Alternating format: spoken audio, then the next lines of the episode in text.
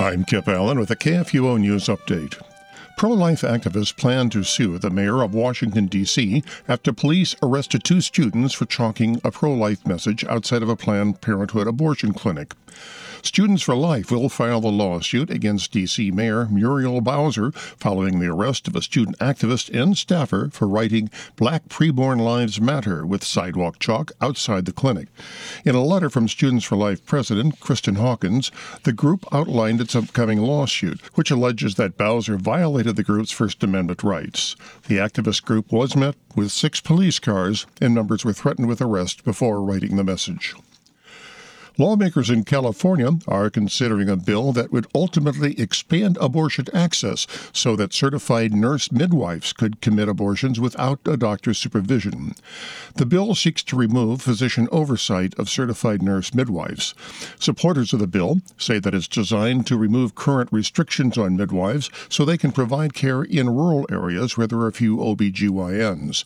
However, because a 2013 law enabled non physicians, such as nurses and midwives, midwives to commit abortions. This bill would ultimately mean that midwives could commit first trimester surgical and medical abortions with no oversight.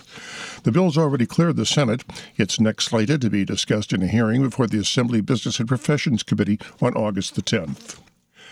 Yesterday, Nebraska lawmakers, in a contentious vote, gave first round approval to a ban on dilation and evacuation abortions, which pro life lawmakers are hoping to pass before the end of the legislative session.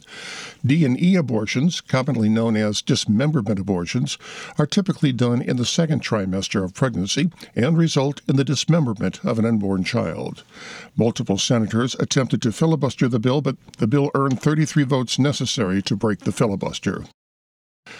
The U.S. Court of Appeals for the Second Circuit issued an order yesterday that halts Vermont's discrimination against children based on their religious status of their schools that they attend. Alliance Defending Freedom attorneys representing two students, their parents, and the Roman Catholic Diocese of Burlington challenged the discrimination in the state's dual enrollment program.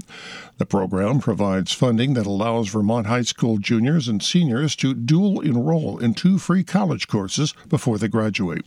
Students at public, secular private, and homeschools are eligible, but the state categorically excluded students at private religious high schools, such as Rice Memorial High School, which the Roman Catholic Diocese of Burlington owns and operates. The Second Circuit halted the discriminatory treatment while the lawsuit moves forward, explaining that in light of the Supreme Court's recent decision in Espinoza versus Montana, the students, parents, and diocese have a strong likelihood of success on the merits of. This has been a KFUO News Update.